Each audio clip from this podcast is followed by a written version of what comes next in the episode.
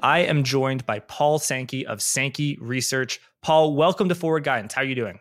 Very good. Thank you, Jack.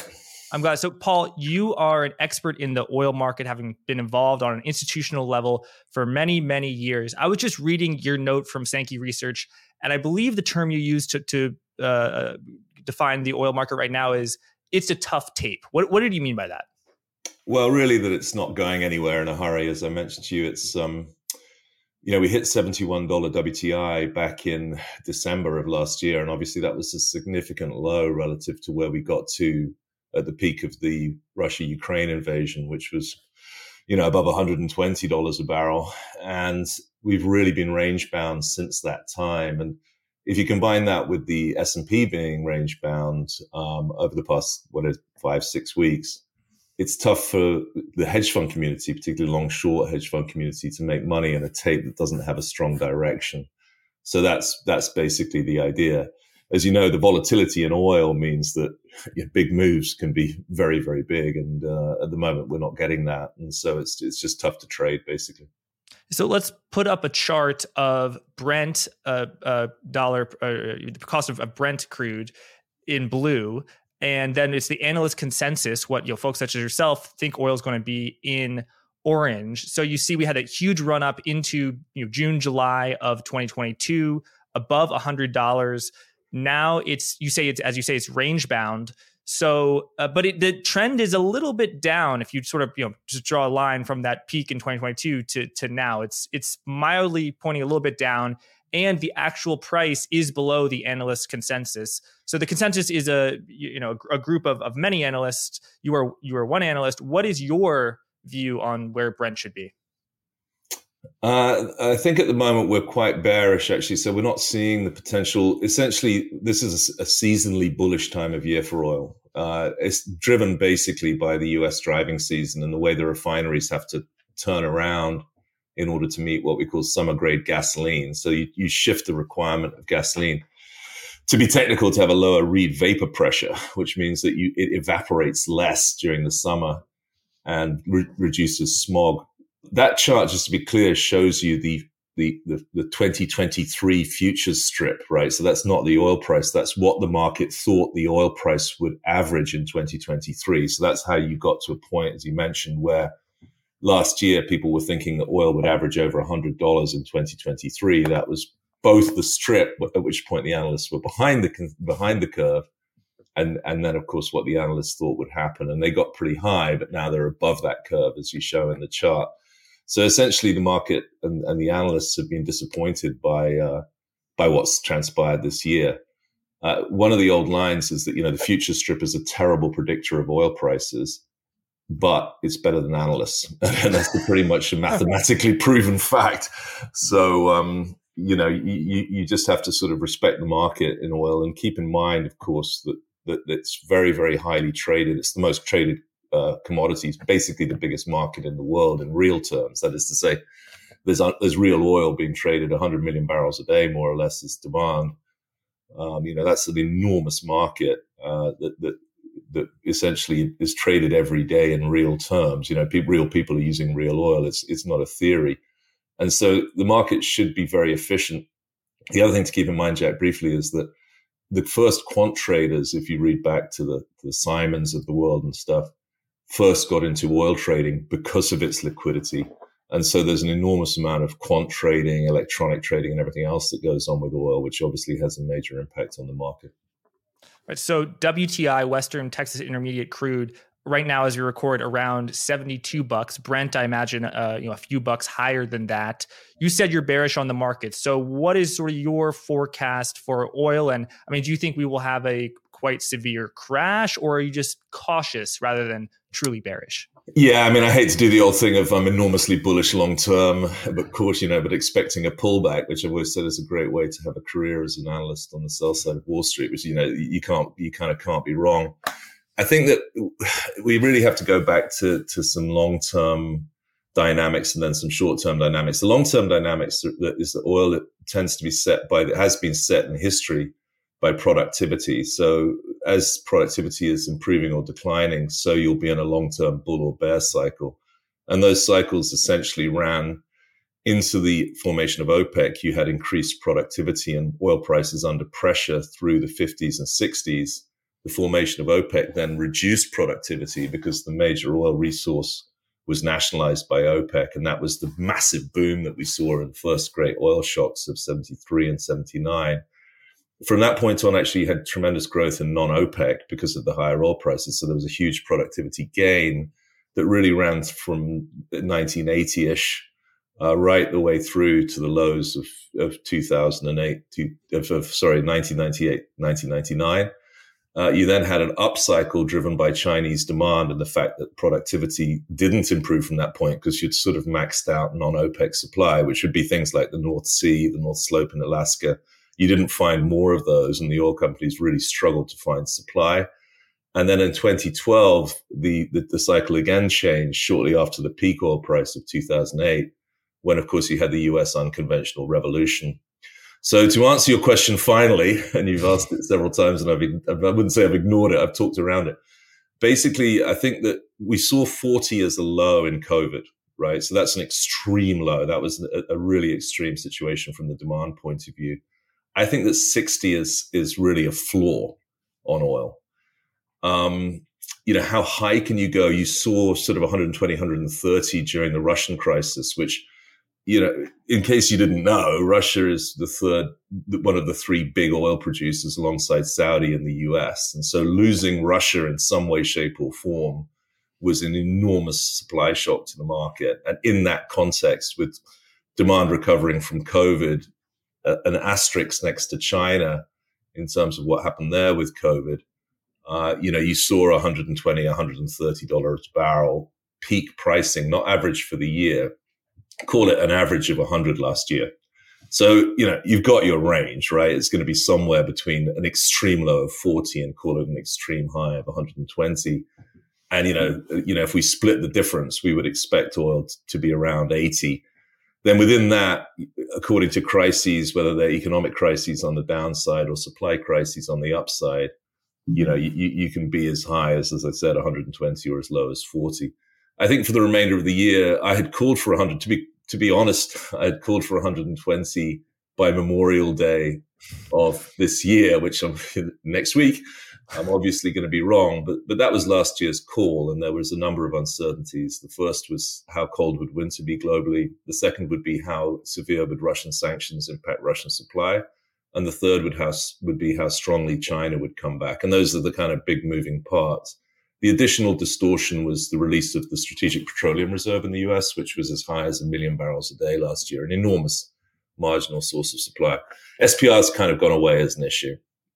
China is kind of working, but not as much as might have been hoped. And we can talk more about that. Russia is still producing a lot, and my my conspiracy theory is that the uh, the administration, U.S. administration, and, probably Western Europe are sort of tolerating, at the very least, tolerating, if not encouraging, certainly allowing Russian exports of oil to continue because of the inflation problems and the other issues that obviously you would exacerbate if you were to really crack down on Russia. And so you're seeing, for example, an extreme case of India importing very discounted Russian barrels and actually exporting Indian refined product to the US to give you an idea of the marginal impact of Russian barrels continuing to come. Now, Russia has to go into decline, and over time that will happen. And you're, you're sort of left with, okay, where does the world economy go from here if we assume that supply does have a significant limitation, which is particularly the end of growth in the US production side, which was the huge story of the last 10 years, combined with Russian declines the potential short term for some cuts from Saudi. We have an OPEC meeting coming up in early June. Uh, and then, of course, how weak does the economy get? And that, you know, it's very interesting listening to your podcast because, of course, this is the sort of waiting for Godot recession, right? Where you're, you're, you're, everybody's expecting a recession that never quite comes. And in terms of the big picture of financial challenges that you talk so much about in terms of too many dollars, too much debt, the government, just as of yesterday, as you know, was talking again about no no debt ceiling crisis between Biden and and McCarthy, saying we're not going to allow it to happen. Basically implies more dollars are going to be printed. So then you're in more of an inflationary environment, which is more bullish for oil. It, you know, typically you get to a peak in Memorial Day, which is why I specifically call for 120 at Memorial Day when I was wrong. But this is about as good as it gets because through summer you typically plateau oil prices, and then from Labor Day you fall. So I would say for the rest of the year, you know, it's going to be one of the lamest calls you've had on your your show. No. We would expect oil to average about 75 $80 a barrel for the rest of the year at best. At best. Okay. So you said 40 is something of a hard floor. You know, viewers may note the price of oil very briefly went negative, I think, in April of 2020 and remained below $40 for a month or two, but uh, it was not below $40 for long. And, you know, since then it went, went from 40 to uh, $120 uh, in, in, a quite strong rally. So between $40 and 120 is your range. You think probably the, the, the floor of more, you know, uh, conservative floor will be $60. Are oil companies making money at $60? They are making money, but obviously the difference between 80, 60, and, and 40 isn't that, that percentage change. It's the fact that the cost of, of producing and, and delivering a barrel of oil is about 40 or, or, or maybe even 50. I mean, most of these companies say that they can, they can cover their dividend at 50. So the, the, the, the $10 between 50 and 60 is essentially the difference between zero profit and $10 profit and so on. And so, yeah, I mean, th- they are making money, but you're talking about probably for the group, you know, a three or 4% dividend yield, which is, you know, against the treasury giving you 5%. So it's hardly exciting. Paul, so it sounds like you say on the supply side, there are a lot of constraints that supply will be constrained. And, you know, I've seen folks say that, your inventories are low. The supply side looks bullish. My question for you is if the supply side is so bullish, how come the price of oil has you know glided down over the past 10 months? Is that a sign that demand is actually weaker than you know, many analysts had anticipated? And how do you go about analyzing demand? You know i think on a, a prior call you, you said to me that all the numbers in, in on for oil demand are made up. No what i said is the only good number in the oil market is the oil price. And the only the only and even worse is the demand data and the only real way of telling what demand is doing is by looking at refining margins. So, you know, they're both market prices. Uh, we, we, simply don't really know where a huge amount of oil that's produced goes. You know, where's it used? Especially when we look at diesel, what we call distillate as the bigger group. Um, you know, essentially you have two major what we call light oil products. One is gasoline, one is one is one is distillate, of which diesel is the biggest component. And whilst we have a very good idea of sort of where the oil barrels come from in terms of Saudi Arabia uh, or the US, and while we know where the refineries are because they're huge, once it comes out of the refinery, the traders really don't want you to know where it goes, right? Because they're trading. And so we don't, you know, have a very good handle on whether the, the tanker is going to Africa or Brazil. And if we do, we don't then know what happens within Africa and whether it goes to industry or whatever. So there's an enormous amount of uncertainty, of which obviously the largest component is going to be China. You know, where you, you just kind of yeah, okay, fine, whatever they tell you. So that that's the problem with with the overall market. But of course, it's highly traded, so the price is is hugely indicative. I would say that yeah, demand has disappointed. I mean, I think we mentioned that uh, I was talking to you that China aviation was an obvious major bull argument for this year because of the COVID lockdowns, obviously last year, and that that's working as an argument.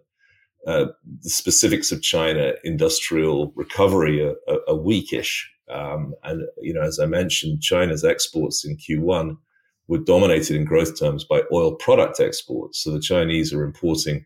That's the Chinese uh, aviation data, which looks good uh, but on the on the service side versus industrial side of China, as you know, they've made a huge move from sort of hundred dollars of per capita income in in 1980 when Deng Xiaoping originally opened the economy to sort of let's call it eight or nine thousand dollars of per capita income, depending on how you count it. But an enormous early move was essentially industrially driven. Now the Chinese challenge is to develop the service and consumer economy, and of course that's less oil consumptive and so the intensity, the oil intensity of the Chinese economy should be reducing over time relative to GDP. And that's basically what we're seeing. And so this year, Chinese oil demand on the industrial side has been more of the sort of 1% to 1.5% type growth rate. And that's, that's been probably the single biggest disappointment.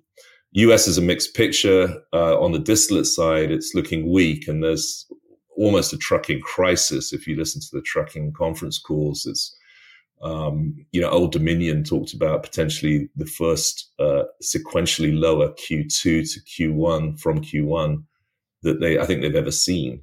And and you know you've got very significant reductions in trade through the port of Los Angeles and other negative indicators economically on the heavier side of the US economy. But then on the same time the single biggest component of the global oil market which represents 10 million barrels a day out of the 100 million barrel market is US gasoline alone it's a, it's a staggering amount of the global oil market um, you know especially in the context of US population being 333 million people out of 8 billion the fact that US cars alone is one in 10 barrels consumed is extraordinary. And of course, is why Tesla and EVs is such a huge deal for global oil. So the gasoline side is doing well. Now, if you go back to the financial crisis, I would have said going into the financial crisis in 2008, I'm old. Uh, if you go back to then, before that, I would have said to you, US gasoline is about 60% price and about 40% GDP unemployment. And and diesel is is the opposite, about forty percent price and about sixty percent GDP. You mean what drives demand for exactly. gasoline and diesel are, uh, for the case of gasoline, 60% price, 40% GDP. In other words, GDP is strong in terms of what the factors. Exactly. And that, that was my rule of thumb going into the global financial crisis. What happened in the global financial crisis is that uh, it turned out to be 90 10. So, in fact, gasoline demand during the global financial crisis was, was more or less flat actually in the US because the price was so low. Uh, and diesel demand absolutely collapsed. I mean, it was down sort of 15, 15 plus percent year over year. And so what we've discovered, what we discovered by, uh, by, you know, real time testing was that diesel is much more economically sensitive than I would have imagined. And, and gasoline in the US remains, you know, very much price sensitive. At the moment, as you know, you've got low unemployment in the US and relatively lower prices for gasoline, and gasoline's acting very well. Um, on the other hand, diesel is really is really I wouldn't say it's it's a disaster, but it's it's certainly quite weak. A concern for refining profitability in oil is that diesel's been very strong for the past two years, and we felt and gasoline actually quite weak. So we felt that if diesel got weak, it would be a very bad oil market. What's propping us up a little bit here is the fact that you do still have low U.S. unemployment. People are still driving a lot and as a result, gasoline is holding up well. And that's, as I said, big enough to actually hold up the entire global oil market. The US gasoline market, you said, is somewhat strong. What are you seeing on the supply side factors there? I know, I know you've done a lot of work on the um, uh, inventories of gasoline, not just in the US, but uh, globally. I mean, it's all quite muted, to be honest with you. I mean, everything's sort of not crazy in either direction. That's why we're struggling to trade it you know, demand's pretty good. Inventories are somewhat tight. Inventories are tighter on the distillate side. The, com- the refiners are very efficient now, very good companies actually, and they don't want to hold a lot of inventory at these more elevated prices because again, you have to remember that the current oil price is actually quite quite good by historic standards. You know, it might not be as crazy as 2022, but this price environment is actually pretty good, and and the companies, as you say, should be able to make decent money at these prices one of the big issues that's offsetting that is productivity. And we can talk more about that and the mega cycle, because what we're doing here is we're conflating the, the, the long term cycle that. I talked about, which is the product cycle, uh, the productivity cycle, which is a you know 10, 20 year cycle of up and down. And we're in a declining productivity cycle right now, which is bullish oil. So that's why people are bullish long term. And then you have these short term factors, which is like, you know, how high are OECD inventories? How high is US gasoline inventories? How's the US economy looking? Uh, you know, where's US unemployment? All these short term factors, this sort of noise. Weather's another obvious example. It's actually freezing in the Northeast at the moment, by the way. I think it's almost record cold in certain places, which is kind of weird. So, you know, all of those are the short term factors. And of the short term factors, they're simply not looking that bullish at the moment. Now, you know, the question is we're teetering here a little bit into potentially getting very weak.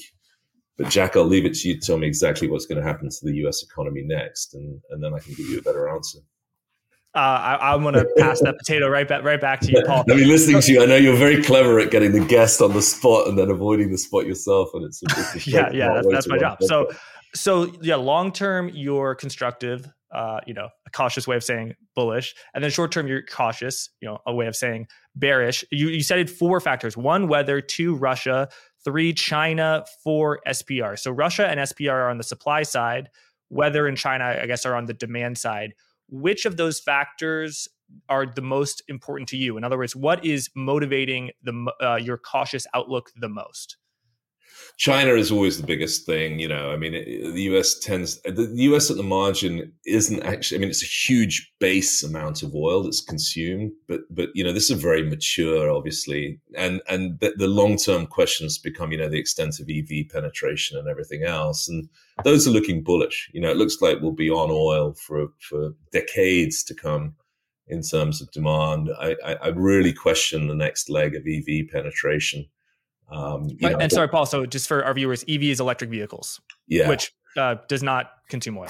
Which more or less is at the moment, as you know, is more or less Tesla. Um, yes, but you know, I think I think penetration of electric vehicles is um, is going to struggle. You know, and and and as you you get to either lower income consumers or more urban consumers, for example, me here in Brooklyn, I can't have an EV. And when Hertz try and give me an EV, the rental company try and give me an EV, I don't want one because I can't charge it. The Hertz here in, in Brooklyn Heights, the local Hertz doesn't have a charger themselves. To give you an example how far behind they are, they have to take it to a mall in Queens to charge it. Believe it or not, you know, so you're you're so far from getting widespread huge penetration of EVs. It's quite remarkable. There's one thing that we haven't talked about in the US side, which is the IRA and the impact of particularly, you know, more renewable diesel, sustainable aviation fuel, all of these things that are going to be heavily subsidized on the supply side. That's an Inflation um, Reduction Act, yeah. Yeah, so that, that that's also another major complication. Of course, one of the problems with the oil cycle is that exactly at the wrong time the government gets involved, and that hugely distorts the uh, the cycle. And it may not necessarily just be the US government getting involved with regulations and taxes and everything else that they do, or subsidizing, which is the crazy thing that the Biden administration did basically over the past year and a half. Subsidy example would be releasing the Strategic Petroleum Reserve to artificially lower prices, which is odd for an environmentally, so-called environmentally driven administration to do. You know, it's kind of venal in many ways in terms of you do need higher prices in order to get people to switch away from oil, and, and they don't want those because in the short term it doesn't suit them. So basically, the you know governments tend to get involved at exactly the wrong moment. Another good example would be obviously Russia invading Ukraine, right? Which is that as the energy transition became heavily pursued, particularly in Germany, Russia saw its opportunity because you know Germany had become so dependent on Russia on Russian natural gas, and there's no question that was a huge contributing factor to the invasion of Ukraine. So all these things distort the cycle. Hey there, sorry to interrupt. Announcement Blockworks is hosting an event called Permissionless in September. It's a crypto event, it's in Austin, Texas. We did Permissionless in 2022. It was the biggest and best DeFi event in the world, and this year Lightning will be striking twice. Historically, our ticket prices have gone up about 10 times from the day the tickets go live to the day before the event. If you're like me and bad at math, that's 900%. So it might be savvy for attendees to consider buying tickets now rather than later. If you're listening to this and you're saying, hey, Jack, I'm not really into this whole crypto thing. I want to hear about the Fed. I want to hear about the dollar, Bretton Woods 345. I hear you. I'm not telling you to buy a ticket, and the interview will resume momentarily. However, if you are into the crypto thing and permissionless is something you might want to attend, what I'm saying is there's no time like the present because tickets will go up, and if history is any guide, prices will go up a ton. Anyway, the link is in the description, and you can get an additional 10% off by using code GUIDANCE10. Thanks. Let's get back to the interview got another one for you, Paul, which is you said that you typically do not want to own oil stocks going into a recession. And you know, the analysts are all saying oil stocks are so cheap. I think you know the median PE aggregate P, price to earnings ratio is something around 8 or 9. But Paul, as you all too well know, that is incredibly dependent upon the price of oil. Like when some, the price of oil is at $120, people are saying, "Oh my god, this company is trading at a half a half free cash flow yield." It's like, yeah, yeah at $120 what's what's it doing at $60 it's probably not so cheap anymore. So what do you think about the oil sector uh, uh, in, in, terms of stocks as an investor? You know your your work at sankey research. You're not just uh, uh, an- analysts focusing on the oil market, not just a barrel counter, but you specifically analyze specific companies as well, which which I like, and I, I think it's it's very important to understand the oil market. So there's you know the uh, mid cap uh, exploration and production companies, there are the mega caps, the, the Exxon Mobil's, there are the refiners, all sorts of different companies. What is your general outlook, and then and then get into the sort of specifics. What I would just add, in in, in terms of everything that we sort of zoomed around, looking at what we what we saw over the past two years was that high oil prices, extremely high natural gas prices are fundamentally unsustainable. Right. So we, we showed that however dramatically cataclysmic the environment is, and if you think about again, keeping in mind that Russia is not only the largest oil exporter, but also natural gas exporter in the world, it's staggering how fast the market reacted, you know, whether it was through lower consumption. It's very damaging for the European economy, everything else. But what it showed you is that anyone who ever says to you, hey, oil's going to sustain 200 because we run out of supply in the future is talking nonsense. You know, we just proved that you won't effectively. And it's, it's just, you know, take that as a given. And then as we also referenced previously in the conversation, you know, the difference between a $100 oil and $50 oil is not, is not a 50% change for an oil company. It's the difference between $50 profit per barrel, which, you know, for for an Exxon would be you know sort of two million barrels a day of oil and four million barrels a day of production. It's an enormous amount of money that effectively goes to zero, and that's why the multiples will obviously tend to very much discount high price environments. And, and anybody who says they're cheap may not be thinking straight. Additionally, what we saw at very high prices, I mentioned governments getting involved at the wrong point of the cycle they came in and added, for example, in Europe, major windfall taxes. I mean, windfall mm-hmm. affected ExxonMobil by hundreds of millions of dollars, not to mention Shell and BP, and more extreme examples of the North Sea names and and some Vermilion. Of Vermilion would be another very good example where you know you could have said buy that thing, it's on two times EV to EBITDA, and it turned out to be on ten. So that that's that's a real challenge, and what we've encouraged the companies. In fact, we've we've really challenged the companies, uh, starting actually with refining because years ago in 2010, I was so frustrated by the performance of the refining sector that we said, look, all you've got to do is stop spending capex, focus on your operations, stop hedging. They were awful at hedging. And just focus on spending as little money as you can while operating safely, because the first principle of refining is run the refinery. And the market, you know, if you hedge, the market wants the leverage and risk of refining. But if you hedge and margins for whatever reason go crazy, you give that away and you make your stock very unattractive. Make the business model able to withstand the volatility of the commodity cycle. Fast forward to 2017, I was looking at a relatively what I thought was at the time okay oil price, which was actually $50 a barrel in 2017, with $50 flat on the strip. Um, you had the Permian opportunity, which was the biggest and best uh, industrial opportunity that you'd seen for the US oil companies almost in their history you know, the, basically the biggest oil field in the world in Texas, which obviously is a huge advantage, not least because it's next to all the major refineries. And you couldn't give away an oil stock. And so the question was, you know, what is the problem with oil stocks when actually this is a kind of an okay, if not very good environment? And the answer was your strategy sucks.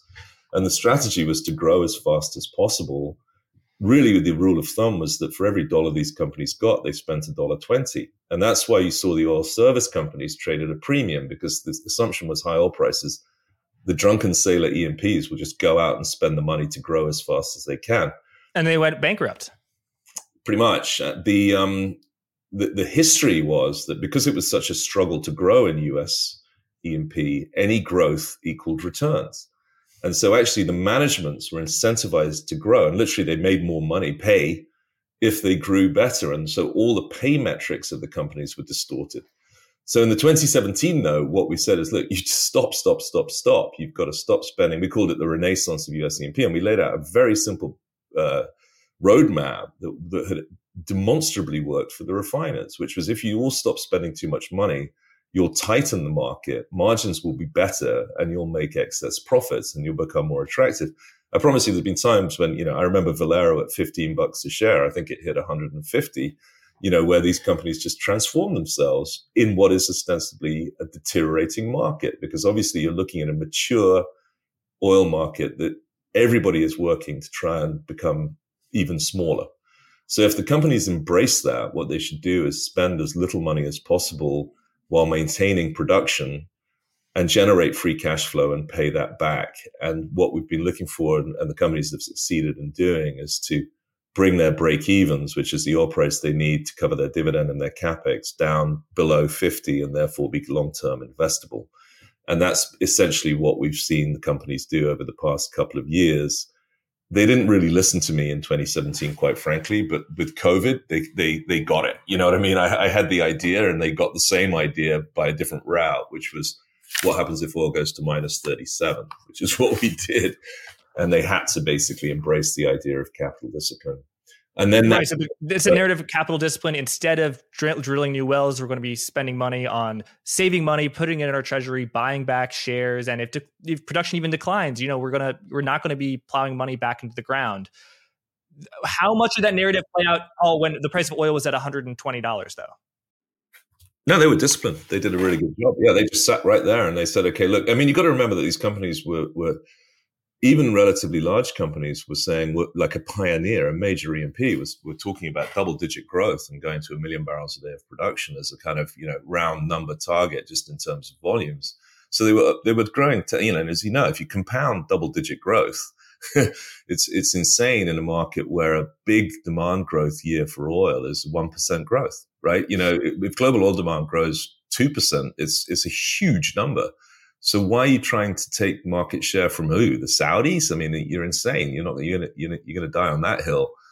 What you should do is maximize your efficiency, pay your management for return on capital employed, and also my my my argument was that you should if embrace the end of the oil age and liquidate in an orderly manner. So essentially, people say, "Oh, there's no terminal values and value in these companies." That's that says maybe but if, let's say, for example, you pay a cash return of 10% a year, you don't grow at 10% a year, you return 10% cash to shareholders a year or in excess of that. Within eight years, uh, by math, uh, a shareholder gets their capital fully returned to them. At that point, in eight years' time, you own an option on the oil age lasting a lot longer than the eight years during which time you've been paid out. Now, these are not, you know, short-term, long-short hedge fund arguments. These are fundamental investment, uh, you know, value Warren Buffett, you know, uh, Benjamin Graham style arguments for valuation. But what else have you got, right? You can't argue that the oil market's going to triple or that we've got the new AI. We haven't. If anything, AI is going to be a major threat to the to the to the uh, to the oil price because of presumed uh, efficiency gains. Mm. So you know, it, it, ultimately, what they have to do is pay you to own the stock and the refiners did that. So the refiners essentially were not ostensibly in any way attractive. They're not environmentally attractive, you know, et cetera, et cetera. But I tell you what, if you pay someone a 12% yield every year, it's almost irresistible for a, a quality investor to to own that. A 12% um, dividend? Yeah, cash return. I mean, it could be buyback. We, will give them credit for buyback. So if you if you reduce your share count by five percent and pay a four percent yield, uh, you know, with a 2% special, bingo. And that's, by the way, they're paying out way more than that over the past year. The way that you manifest all that is to tend to look at free cash flow yield and then, and then, you know, think about how much these guys can pay out. And to get to the 10%, you probably need an excess of 60, more like in excess of 70. In fact, they're struggling, to be honest, to make a 10% built up return this year if you X out the, the, the trailing excess profit they've got to hand back to you but you can still basically get there in a 70 to 80 dollar environment. The other important thing is is to keep in mind that the marginal growth in oil supply essentially all comes from the US so if the US stops drilling and, and stops generating excess supply you're going to reprice oil higher with the cycles of the demand side. But with 8 billion people in the world you know many of them not using any kind of commercial energy uh, you're, you're, you've almost got a guaranteed floor of, of you know, hundreds of, uh, let's say 100 million barrels a day of oil demand, which is actually very hard to supply. So my anticipation is we have weakness here, as I said, and not nothing much exciting in the oil price this year. But that as we go forward, oil is going to become harder and harder to supply because you simply isn't that easy to find more oil, and where the oil remains is in many cases very difficult places like Iraq you're going to push the oil price higher naturally over time just by weight of global population. and ultimately have to force efficiency at some sort of price break point very high. So let's say we've, we've agreed it's probably 120 or 130 dollar oil is where you have to go to to force people to use less oil. Now you got to keep in mind things like people, you know, drive enormous. Pick the, the, the most popular vehicle in the US is is the Ford 150, which is kind of insane. It's like how come you know, I used to count with my kids on the highway how many people with driving a pickup have something in the back.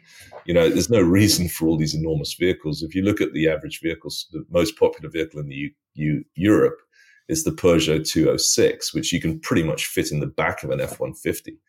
So that's why I think the Biden administration was, you know, so intellectually, you know, out of whack by trying to force oil prices lower when what they should have been doing is saying, look, you're going to have to live with this if you want to be more efficient, which efficiency being environmental friendliness. But, you know, that's. I think it was, they were doing what almost any politician would do, which is high oil prices hurt them. So they were you know, acting in their self. There's a fundamental problem, which is the political cycle is shorter than the energy cycle by a very long way, right? So they're always going to go for low gasoline prices to win the next election they're always going to make a load of green promises because they know it polls so well, particularly with young people. And then they're basically always not going to deliver it. And in the meantime, they're going to screw up with a whole lot of nonsensical. I mean, half, you know, there's just a, I'll, I'll tell you a, a, longer story. Basically, it won't take long, but it's a longer idea, which is that years ago I read this book by a lady called Lisa Margonelli called "Oil on the Brain," and she she was in California and she knew nothing about oil. She's a journalist, and she decided to go and just find what the story was. And so she went to a local gas station and she interviewed the guy and he told her to go and look at a refinery. So she went to a refinery and she kept going and she ended up in the Nigerian Delta. That's cool. It's super cool. And at the end of it, you know, this is approximate. I haven't read the book for 15 years, but I've talked about it for 15 years. Um, I can relate. at the end of it, she said, you know, people think there's a conspiracy in oil, which is something to do with, you know, the CEO of Exxon, Vladimir Putin, uh, you know, the Venezuelan mafia, and um, you know, whoever. That that are, you know, you see it constantly. The politicians saying that they're gouging prices, and it's just idiotically misinformed, ill-informed. You know, the real conspiracy of oil is the conspiracy of ignorance on the part of the consumer and, and people just don't understand how much energy density there is in oil and how much they're using. The average American um, uses 20 barrels of oil per head per year. I really do agree with you on about um, uh, the price gouging point is that if you have a specialty product that it's not a commodity, only you produce it, it's a special uh, uh, joint that goes in a Boeing point, and you, you sell it for $10,000 because no one else can make it, that's price gouging or you have a, some type no, of special yoga gouging. pant. That's price gouging. But you, it's very hard to price gouge a commodity. I'll tell you what's price gouging is I just my wife just made me clear out all my charges, and I was looking at all the Apple charges. You know, that's price gouging. you know, and and it, imagine if oils had you know the market share of iPhone, the market share of Google, the market the market share of Windows. You know, people would be losing their mind, and then they're totally idiotic because they forget that in a gas station, and you could do what my Lisa Margonelli does: go and go and ask the guy in the gas station. For a start, it says Shell, and it's nothing more or less nothing to do with Shell. It's just a legacy branding. Yep. Uh, they don't run the thing. Secondly, if oil prices are going up rapidly, guess who loses money first?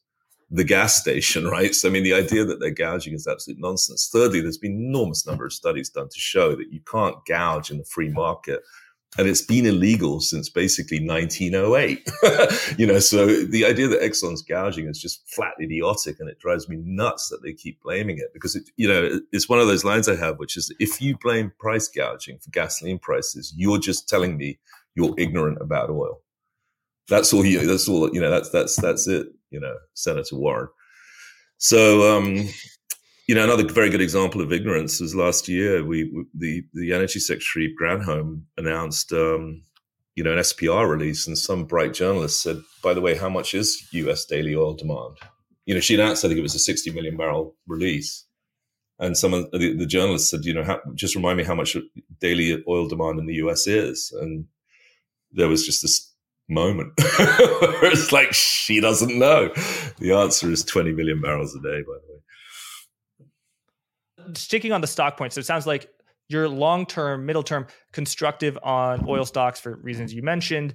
But in the shorter term, six months, 12 months, I mean, you said that not time to buy oil stocks headed into a recession. I mean, do you think we are going into a recession? And if the price of oil goes to sixty dollars, it's hard for a lot of these stocks, particularly the uh, middle cap, small cap ones, which are you know more junky, uh, have higher break evens. They could even start losing money, and I, I can't imagine their stock prices would do that well, right? I was in Washington talking to a lobbyist who, by the way, was big Democratic lobbyist who was admitting that that pursuing low gasoline prices in the context of trying to undertake an energy transition was nonsensical, but it's just political reality. So we've covered that. In terms of the recession, what she was saying is is where is this recession? You know, it's been it's it's been so difficult. And then if you think about it, okay, look, I can't call the short term. I'll try the mega theme. You look at Japan, and it makes sort of no sense that you could have the, the demographic dynamics of Japan I worked for a Japanese bank, not least because of the demographic dynamics of Japan. They were trying to grow in the US. And Japanese population shrinks a million a year. And they have 0.8 children per woman. You need 2.2 just to stay flat. You know, they are so far off anything other than a, a mathematically defined decline now in terms of population that you then consider whatever it is, 130% debt to GDP, which they've been at for a long time with the same population dynamics. And you saw it, by the way, last year, as you know, the yen absolutely fall out of bed. And I thought, well, finally, the moment's come. This is where logically we should be going. Right. And it's rallied right back, right? And it's like Japanese well, rates, although it's given a, a little bit back because Japanese rates stayed essentially at zero while the Fed, ECB hiked so much. But you would think the big picture would be, and this is, if you remember, this was one of the origins of people get excited about crypto or whatever, was, you know, this shouldn't kind of be ro- rolling on in the way that it is. And, you know, you've all, always got in the back of your mind great long term investors who know naturally you should always be optimistic, you know, and you should sort of stay long. So it's, it's just extremely tough. And I, I think about it a lot. I just wish I had a really good answer.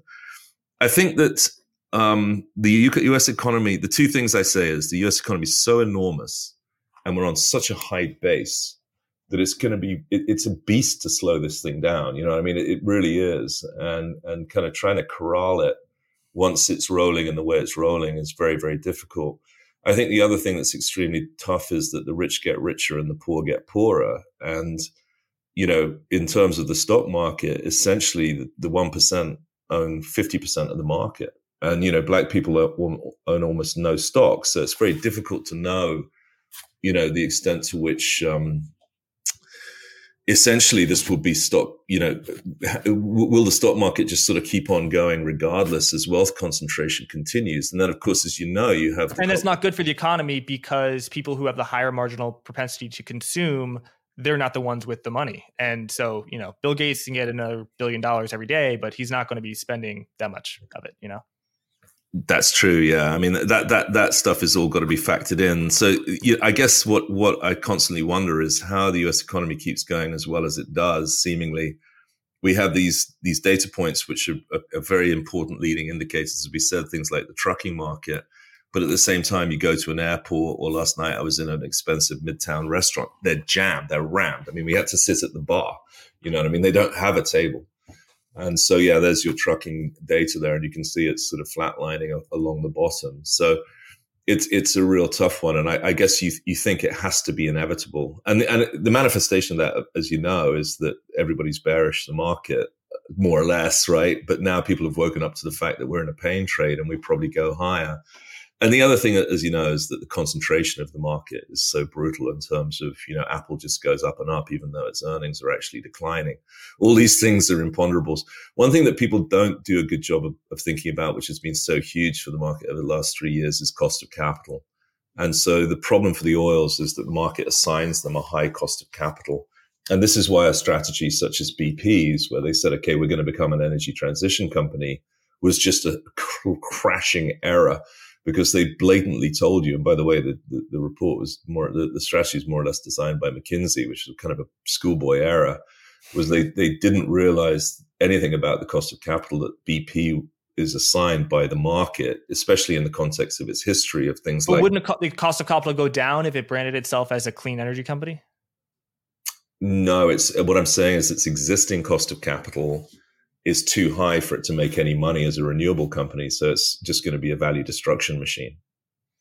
right? So basically, right. any beat the lack of trust in BP means that you need 25% return for them to invest a dollar. You know what I mean? They literally need a project that's a 25% return investment for the market to approve it.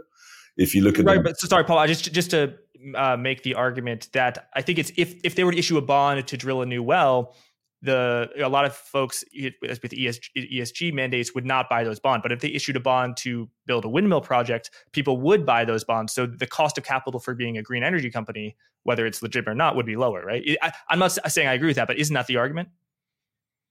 Uh, it's not. no, because if the, the, the, the bond would go to part of that debt and they would have rising debt and the stock would go down. Mm. Right. So you can't, the, the, the bond isn't, the, the BP bond to, to build a renewable within BP is just considered part of BP. Now, if, if, if PB, a different company comes along and says, I'm going to raise a, I'm going to raise a bond to build a wind power, then they have a clean, then they have a clean sheet. Yeah, so they have a very low cost of capital. That's why you know you'll give First Solar or some good solar company an extremely low cost of capital because it's got a clean track record and it's pure solar. That's my point. You can't mix the two businesses in terms of cost of capital. You only get one cost of capital effectively. And it's a constant mistake that you see amongst, for example, conglomerates or in the case of mixed business oil companies, it would be I make a ton of money in the upstream a good return in in the refining with volatility and a very steady return in midstream, I'm going to take the weighted average of those three costs of capital. Uh-uh. You get the most risky cost of capital, right? So basically, you know, you have a single cost of capital that's reflective of, for example, high refining volatility. Now, that to an extent, some of it can work through. You have, for example, Valero doing a great job in, in getting into renewable diesel, partnered with Darling. And what you'll see is the stock goes up a lot. Because of that, effectively the market's lowering its cost of capital, even though ostensibly as a refiner, it should get a brutal cost of capital. So in that case, it's a legit, you know, business for them to pursue.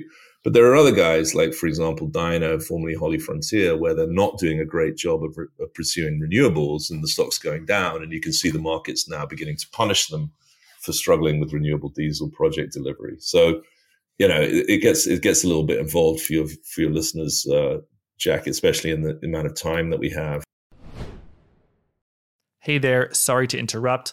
A lot of forward guidance listeners are not into crypto. If that's you, please skip ahead, get back to the interview. Some forward guidance listeners are into crypto, some own crypto, a smaller percentage owning lots of crypto, and a much smaller percentage work at crypto hedge funds. If you're in those latter two categories, Blockworks Research might be a good fit for you. Blockworks Research is a research and data platform that analyzes governance, tokenomics, and models of interesting crypto projects, including new protocols. There's a lot of edge that can be gained from reading these reports. You can check out a sample report at www.blockworksresearch.com slash research and hit the free report toggle. If that is of interest, full subscriptions can be purchased at www.blockworksresearch.com slash sign dash up. You can also get 10% off using the discount code guidance10. Thanks, and let's get back to the interview. Paul, earlier you referenced Warren Buffett. He has been an investor in Occidental Petroleum, ticker OXY. And you note that he likes to buy it below $60. I think the correct me if I'm wrong, the points on the green, uh, the dots in green are where he he bought that below sixty dollars. So uh, it is below sixty dollars now. What what can we? What does that mean for us, for investors? Well, you lowered the cost of capital, Jack. uh, you know, to continue the, to continue on, on that theme. Uh, yeah, obviously, if you you know originally, as obviously made a enormously misguided and mistimed uh, play for Anadarko, and that crushed the stock and massively raised their debt. The debt that they raised was a wall of debt, which was another mistake. So they and, and then of course they hit COVID. So it was a, it was a real monster mess.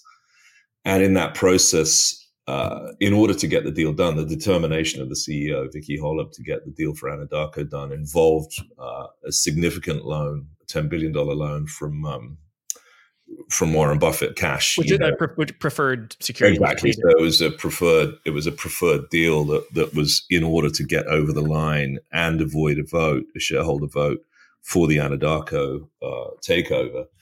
And obviously, you know, cometh COVID, the whole thing was was teetering right on the brink. Um, uh, but in that process, obviously, Vicky got to know got to know Warren, and you know clearly uh, he's decided at a given point that he wants to own more Oxy, probably because he's already long, and and probably because he sees the threat of of high oil prices as a you know a potential uh, something that he should be long. His track record has you know been quite mixed in oil. I, th- I remember when I covered ConocoPhillips, as was uh, prior to ConocoPhillips split with Phillips 66, that Buffett had described his position as the biggest shareholder in ConocoPhillips straight into the global financial crisis as the worst investment of his career and involved, by the way, the company in a $36 billion write down. He then actually sold out at the bottom of ConocoPhillips. So he's had a mixed track record in this area, but I think in the case of Oxy, it's it's vast in the Permian, which is a great place to be. You know, it's it's a huge Texas oil field. What's wrong with owning that? At the latest AGM, um, he mentioned that Charlie had had spent a thousand dollars in the fifties on a on a, an oil royalty that still pays him. I think he said seventy thousand dollars a yep. year now. And so, you know, I think they can see the long term significance of oil. He's he's more guarded. I don't follow everything he says, but I haven't heard him say a, opine a huge amount on the environment. But what we do know is that he's cash flow oriented and we know that he'll probably keep Oxy capex very low in the way that I've described. I believe oil companies should. So they should be very, very tight with how much capital they deploy and return as much as they possibly can. And to that extent, uh, obviously, Uncle Warren can handle the volatility. And so it becomes quite a logical investment. And then you can see that he's clearly got uh, a policy of buying the stock. And by the way, the other thing that we've highlighted, Jack, is he doesn't care how much of the daily volume he represents. So he can blow out the volume when it goes below 60. And that makes Oxy probably, you know, I'm not qualified to, to give individuals investment advice, but probably selling puts below 55 might be one that you could think about here. Or, you know, below 58 if you really believe the charts that we've laid out. And those charts, of course, are simply uh, quantitative, right? I mean, that's just, right. you know, uh, uh, Berkshire filings of when they've changed position and how much they've bought in Oxy, and so it's incontrovertible what's going on, right? It's not it's not my opinion; it's a quant- quantitative assessment of of Buffett buying Oxy. He went, uh, you know, we, there'd been debate whether he would go the whole way. I don't think either Oxy or he wants to own the whole of Oxy. Yeah. You want to maintain the brand. You want to rem- maintain the corporate. It's a mag- magnificent history. It's, it's mixed history. It, it had an initial amazing story, actually. I'll, I'll sidetrack into a little oil story for you, which is that Exxon had been drilling in Libya. No, excuse me, I'll take it back. Mobil had been dr- drilling in Libya and couldn't find any oil in the desert. And they gave up and uh, and relinquished the acreage. And Oxy, which was a tiny uh, Californian E&P that had been bought by Armand Hammer, Oxy drilled a, a well in the middle of the Mobil base camp where it had been located and found, I think, six billion barrels of light oil right next to Europe, and you know the rest is history. Um, so you know, one of those kind of classic oil stories. A similar one, modern one, is Hess. Um, I think bought the Guyana acreage from Shell for eight million dollars, approximately, yeah. very low number, let's say, and that's probably worth eight billion now to Hess. So um, yeah, these things happen in oil. That's that's why, as they say, you know, Jack, the secret to getting rich, John Paul Getty, is you just get up early, work hard, and discover oil. I Just want to say on Occidental, you said you know p- potential of selling puts, selling put spreads. Yeah, if Berkshire continues to be an aggressive buyer at fifty eight dollars, fifty nine dollars, below sixty dollars, that uh, strategy might have some promise, but there's no guarantee that it, it would. And I think at the uh, AGM annual uh, general meeting or shareholders meeting that uh, happened uh, two weeks ago, I think Buffett indicated he did not want to buy a lot more of shares. I forget the exact quote. I thought um, he said he wasn't going to buy all of it. He, yeah. th- there was a previous filing um, whereby they they had said they won't go over fifty percent, right? It's part of the filing, so we already know essentially. Ah, you know what? You've got me on the spot here because it's a while back since that filing came out. But in my head, it, there's something to do with a with a fifty percent cap anyway. Yeah. And, you know, the steady buying, I think, can keep going on essentially just because what he's got there is, is something of a free cash flow machine, you know, a major position in the Permian, which is strategically hugely important. And the, uh, they're selling, uh, their, uh, uh, Oxy is buying back the preferred stock. So right. their ownership is, is going to go down.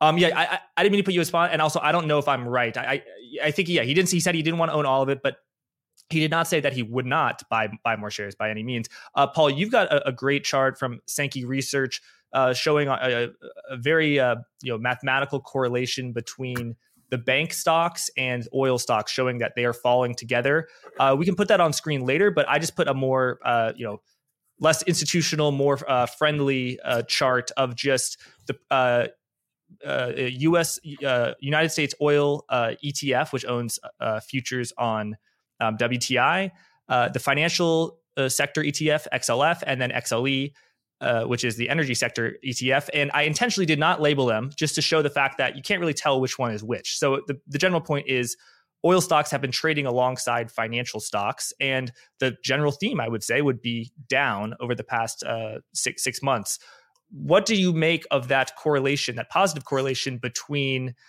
oil stocks and uh, energy, uh, uh, um, financial stocks, and that uh, financial stocks are kind of leading the way down for oil stocks? Well, as I mentioned, I mean, the original quant players were loved trading oil, right? Because it's a highly traded, you could trade it electronically. And so it's risk on, risk off, right? I mean, it's simply just the market trading. And we know that the market's trading highly, uh, you know, highly electronically. I don't know quite how to put it, but essentially machines trade a lot of the market. And so the same, the same risks that, you know, are visible in the banking sector and the implications of the banking sector problems are effectively the same risks that you see in oil. And you end up with this oddly close, cons- you know, but on the other hand, it doesn't entirely make sense that bank stocks would trade as closely. It also tells you the government's just gone way too far in terms of how much they've printed and, and how much how tangled they up they are in driving all these markets. And they're in a they're in a jam, and the Fed's in a jam, and they're going to have to work out how to get out of it. A lot of the guys I know who are very good at this stuff on Wall Street are very very concerned that this is all going to end horribly which is why everyone's so bearish. But of course, as soon as everyone's bearish, the market just goes higher and higher. But this latest thing, you know, this latest debt ceiling negotiation is, is a good example. You know, yesterday, the DOE, the weekly DOE data came out, which is the best leading indicator, best uh, high frequency data covering the global oil market. is the best we have by far is the weekly EIA d- data that comes out and says what happened last week in US oil. Data was pretty bearish you get the announcement about the debt ceiling and oil rips, you know, so that's just a fact of life. And it, and it just makes life complicated over this period where essentially the government's just printing more and more dollars and driving the market higher and higher, which is obviously for any financial person, anyone who knows anything about finance is, is kind of scary. And, you know, I think that's why your podcast is so popular, right? Everyone's fretting desperately about this stuff. Well, Paul, I, I, liked you already, but now that you said that my podcast, you're, you know, my favorite guest. um, thank you. What they want to hear, mate. Paul, before I ask my final question, you just sum up your views. Tell us about Sankey Research. Where can people uh, go to find out more, and what do people get with your research? It's pr- primarily for institutions, right? Not uh, not retail. Yeah, it is. I mean, it's independent research, right? So essentially, anyone's welcome. It's just that you know it, it's priced. It depends. If if you're demonstrably an individual, we will price it differently for you. You know what I mean? If you're retired or disabled or a student, you know, I might give it to you for free. Uh, it's all up to me. It's there's no the, there's no specific price, um, but generally speaking, yes. What we're trying to do is we, we're not trying to. It's not a mass product. You know, we're, we're selling it to very sophisticated investors. It might not be the most sophisticated product, but I can tell you, my my investors that we aim for are the most sophisticated in the world. And um, yeah, so essentially, what they sign up for is you get uh, every Sunday. I write a Sunday Sankey, which you've showed some charts from, um, and and you know, funnily enough, what people want is is uh, maybe we should do more podcasts, but basically, what people want is the email. You know, that's how people still consume typically Sankey research. It's a written product, so I don't do a huge amount of outgoing calls or yada yada yada. Uh, I do try and manage uh, for everyone that's involved in this game. So whether it's long only, long short hedge funds, you know, et cetera, et cetera, debt, it's also quite widely read and, and subscribed to by corporates. So you, what you read, I can tell you there's a lot of oil CEOs reading it too. And then, you know, depending on what kind of mood I am, I'm in. Um, last night I was watching the soccer drinking zero alcohol Heineken. So I was up at five this morning. Uh, we'll put out notes, um, which is called the morning Sankey and that's just whatever we think is happening that's interesting to us.